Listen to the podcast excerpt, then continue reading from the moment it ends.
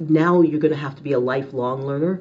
Those days of getting that degree and working at one company is probably not the future. And what is important is that we all upskill at various points. And as a result, we need to support the ability to utilize the latest technology like AI. You know, that wasn't a critical issue or a critical skill set that maybe was needed five, ten years ago. But now it is. And how do we incorporate that into our jobs? so that we're not made redundant and constantly learning. The workforce landscape is rapidly changing, and educators and their institutions need to keep up. Preparing students before they enter the workforce to make our communities and businesses stronger is at the core of getting an education. But we need to understand how to change and adjust so that we can begin to project where things are headed before we even get there. So, how do we begin to predict the future?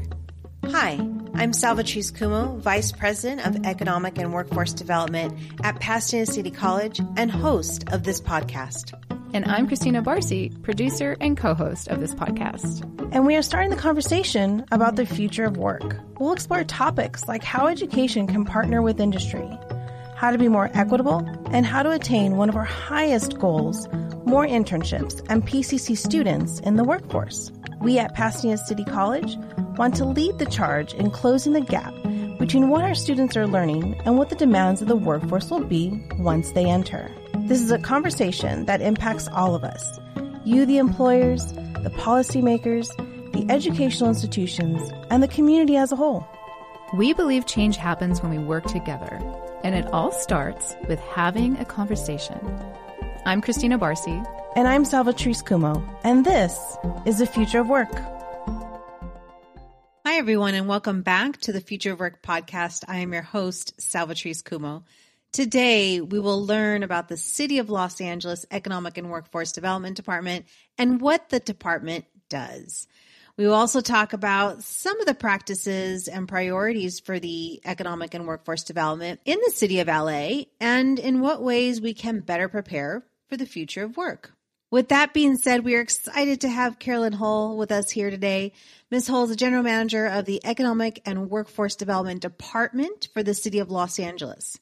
Carolyn has been with the City of Los Angeles since January of 2020, where under her leadership has administered a distribution of $100 million in COVID-19 related financial economic release programs some of which include the City of LA's Small Business Emergency Grant Fund, the Los Angeles Regional COVID 19 Fund, and the Los Angeles COVID 19 Child Care Provider Grant Program. Before this role, Ms. Hull was Vice President of Strategic Initiatives and Industry Cluster Development at the Los Angeles County Economic Development Corporation. That's a lot, Carolyn. Thank you. Thanks for joining us today. You're a rock star, I'll tell you what.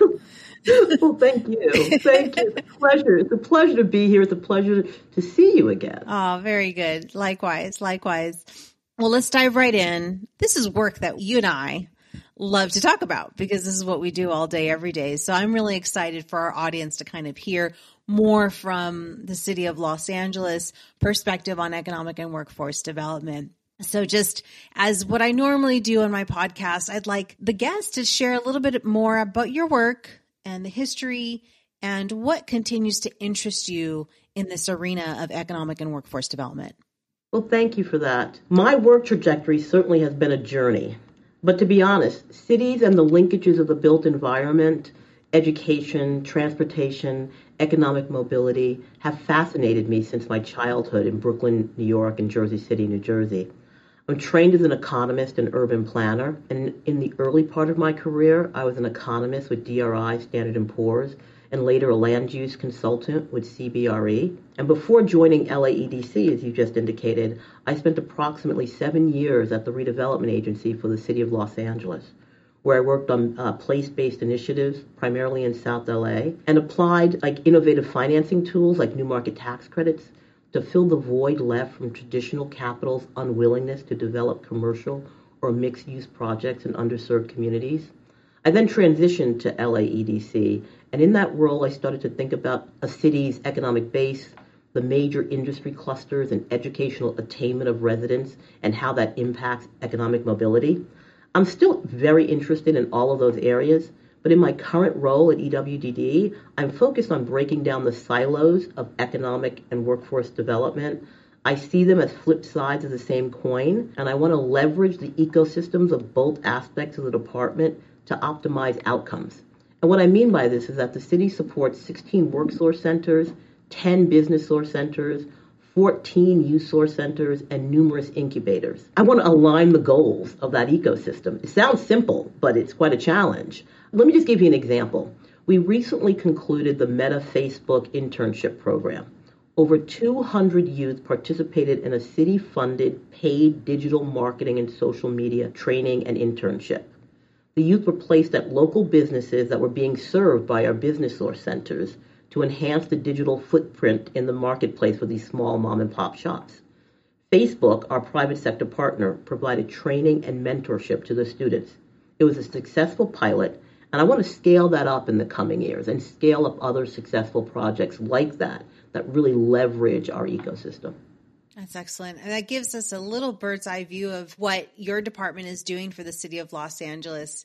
And I know there's so much more um, work there. I mean, there's lots of moving parts to this engine that we have to move, which is economic and workforce development. You mentioned, you know, breaking down silos and working collaboratively with all areas within the city of Los Angeles.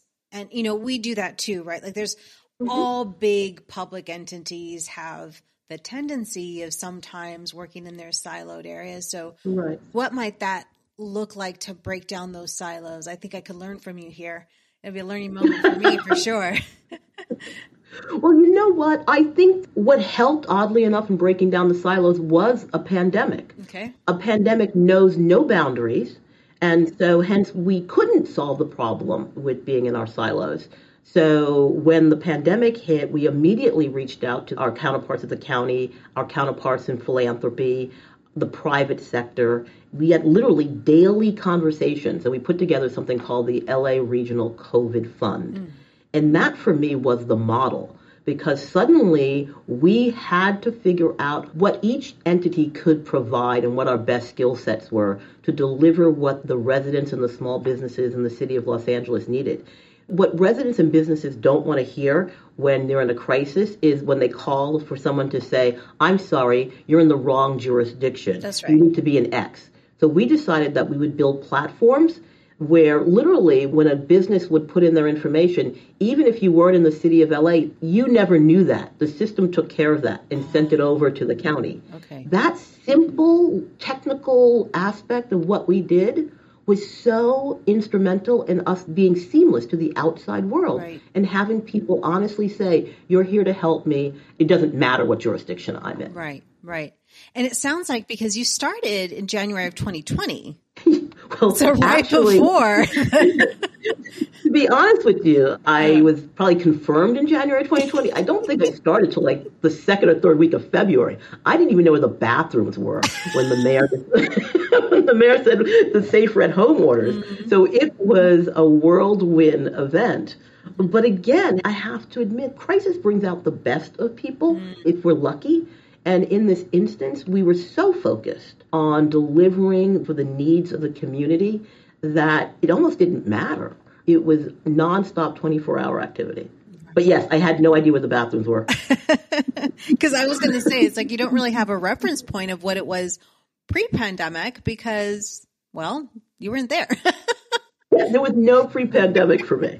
you weren't there. So it did allow for like immediate creativity no. an immediate collaboration in a way that most public entities have never seen before. Absolutely. Yeah. I would imagine that that was quite interesting. And, and you learned about a model that can be replicated post pandemic. As you mentioned, like the LA Regional COVID Fund. COVID Fund. Right? Yeah. Like that was a model that just, boom, it just got implemented with a simple yet significant use of technology. And everyone sees the benefits of really coming together and solving a problem. Right. We were focused on solving the problem, but also we were really focused on equity. Mm. One of the things that I'm proudest of of the programs that we put together is that First of all, it was coming out of the silos, but the second aspect of it was looking at the fact that the original federal funding from the government, uh, PPP, mm-hmm. Really didn't hit those businesses and individuals in underserved communities. Okay. We developed a system that prioritized small businesses in those communities.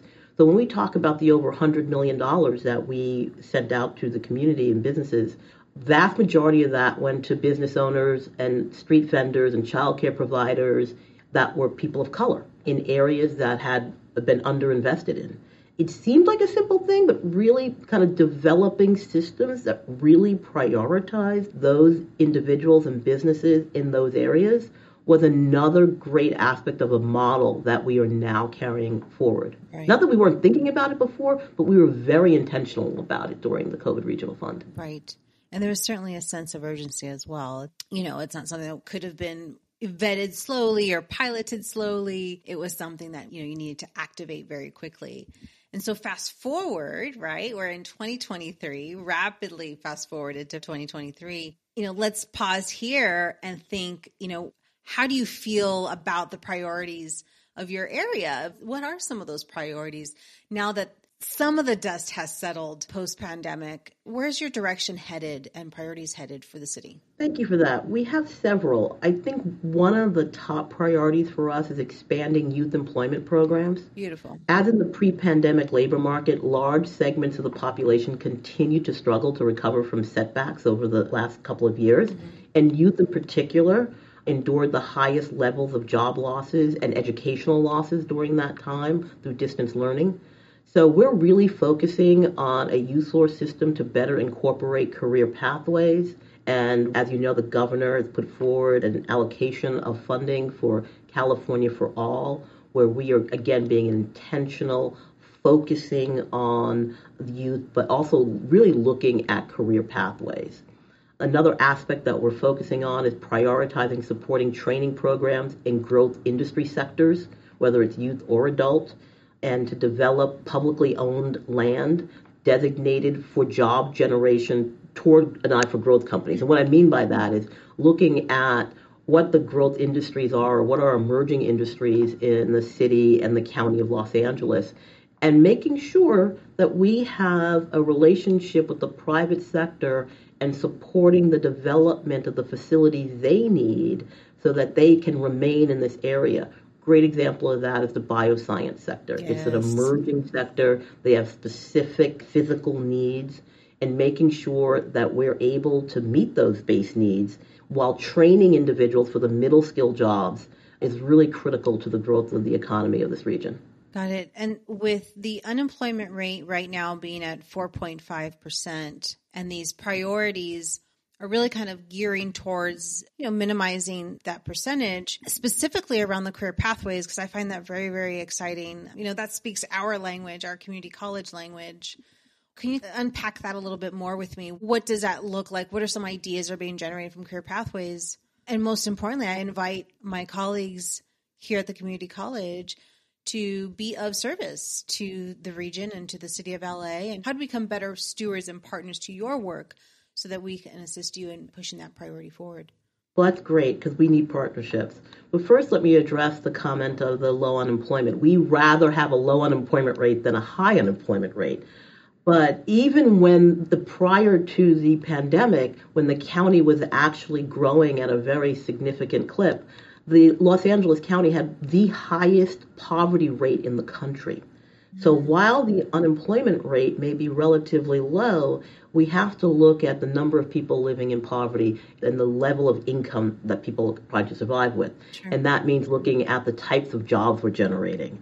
And so, really, what we'd like to look at is working with community colleges to upskill or reskill individuals so they can take advantage of some of these growth occupations, which do not require a four year college degree and also looking at how do we provide childcare and other wraparound services so that people can take advantage of these training programs.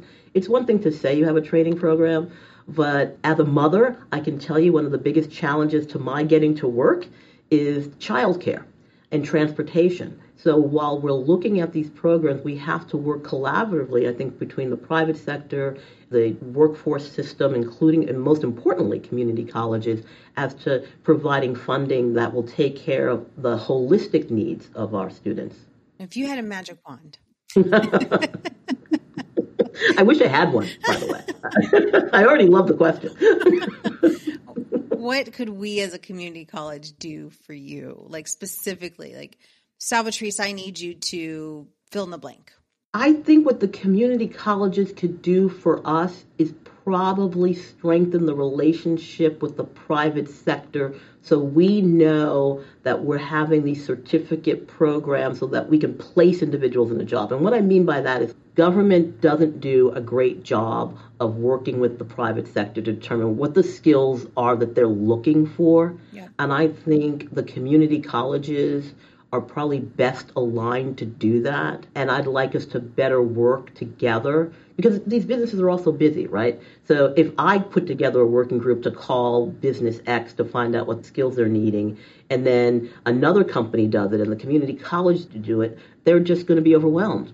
And I'd love us to designate the community college system with whomever you're going to work with to be that voice with the private sector to determine what skills they need, and then we can act on those programs. So can you do that for me, Salvatrice? I sure can. Actually, you know what? I think I can. oh, see? and you know the only reason why I can, I confidently say that we can, is because we are currently building that centralized, streamlined approach to employer engagement via the Los Angeles Regional Consortium, for which falls under my purview in my division. So I think we could probably, you know, pilot a few things and unpack that and explore that even further because the Los Angeles Regional Consortium, the LARC, is designed to do that, is designed to be a central hub, a central focal point for industry engagement. Again, in a very streamlined approach so that it doesn't make it so complicated from our side, right? You and I, from the government right. side, then from the employer side, and most importantly, makes it a much more pleasant experience for the student who engages in some of these activities. So that's a partnership I want us to start immediately. And I would love for our team to maybe either be part of your consortium on a regular basis or get updates. I think that would be a critical partnership as we move forward. You bet. I am on it. As soon as we're okay. done, as we conclude this, I'm on it. That's perfect. Thank you. you know, Thank you. I mean, you touched on poverty, right? So let's yes. kind of circle back to that. We touched on poverty. Okay. The mayor has made it a number one priority for the city, from what I understand. Yes, absolutely. And, you know, the job opportunities are limited for a number of reasons skills, willingness from the employers and industry, et cetera how do we better serve this community in a way that's intentional and customized? Because it's not a one size fits all approach to lower the bar, lower the percentage of unemployment. Like, well, I guess what I'm trying to say is our approach to some of the things like career pathways or training opportunities, mm-hmm. they're going to be very different for this community. And so, what could we do? Like, how do we explore that more? And what could we do to be a partner in that work as well? Well, that's a great question, and it's a complicated solution, and if it wasn't, we would have solved it already. But one of the areas that I want to uplift is a program that we have here called LA Rise. It's an innovative collaborative partnership that unites the city and county of Los Angeles' workforce systems with nonprofit social enterprises and for profit employers in order to help men, women, and youth with high barriers to employment get jobs and stay employed. And they particularly work closely with those that are either unhoused or in danger of becoming unhoused. And after working in a transitional job at a social enterprise and leveraging training and social services from the WorkSource centers, LA Rise participants are placed in for profit entities. And let me say a little bit why that's important. And when we say social enterprises, I mean the Downtown Women's Center, Goodwill. It's really important as people are entering this system, as if they're coming back from being touched by the justice system, that they have a support system around them. So, what the LA Rise program does is it not only allows people to get back into a rhythm of workforce while being paid, but they're also given the support system around them that they need so that they can become self sufficient. And if, for example, they show up to work late a couple days in a row, maybe if they went right into the private sector, they may be fired. In this system, someone goes and gives them the support they need. And I think scaling up programs like LA Rise is really critical because it allows us to give, again, treating people where they are in a holistic fashion, giving them a job and working with their situation and providing them with an opportunity to actually re enter the workforce in a systematic fashion. I love that. Is there a way that we can work together in amplifying the work of LA Rise or scaling that work? I mean, what do you see as the need in order to scale? We need more employers. Okay. Right. So once we go through the transitional system, and now they've gone through that transitional system, and now they're looking for that their first job in the private sector. That bridge is where we would love to work with your consortium to find the right occupation so that we could seamlessly move people in from transitional employment into private sector employment. That's another area of Salvatrice. We've got a lot to follow up we've on. Got a, we've got a lot of work to do, I'll tell you what. I think that's the beauty of this work. I mean, the beauty of this work is that it's so fluid. And it's so fluid in that there is always room for improvement. There's always room for creativity and innovation and doing things a little bit differently because at the end of the day, right, we're helping people. We're helping people yeah. sustain and get into jobs and directly impacts our local economy. And so, who doesn't want a community that's flourishing? Who doesn't want a community that is vibrant because you know unemployment is super low and employers are engaged and colleges are producing the talent and upskilling the existing talent that is out there with our employers. So I mean this work is ever changing and that's what makes it exciting. So all that to say I've got work to do. We're going to do it together. but yes, you have work to do. You we, have work to we do. Have work to do. But you know, this is the Future of Work podcast. And this would not be the Future of Work podcast if I didn't ask this question to my guests. And I ask every guest this question. You know, if there was one thing that you would like our listeners to understand about what we've talked about today, or things that are kind of percolating in your world as it relates to the future of work, what might that be? I think one of the things that we didn't touch on enough is the fact that, you know, obviously it's called the future of work and the landscape is changing. And I think your listeners probably need to understand that now you're going to have to be a lifelong learner. Those days of getting that degree and working at one company for the next 20, 30 years is probably not the future. Mm-hmm. And what is important is that we all upskill at various points. And as a result, we need to support the ability to how to utilize the latest technology like AI. Right. You know, that wasn't a critical issue or a critical skill set that maybe was needed five, ten years ago. In fact, I know that. But now it is. And how do we incorporate that into our jobs so that we're not made redundant and constantly learning? I think that's really important. The other aspect is really want our private sector partners to understand that we want to provide people with living wage jobs and we want to give people an opportunity to succeed.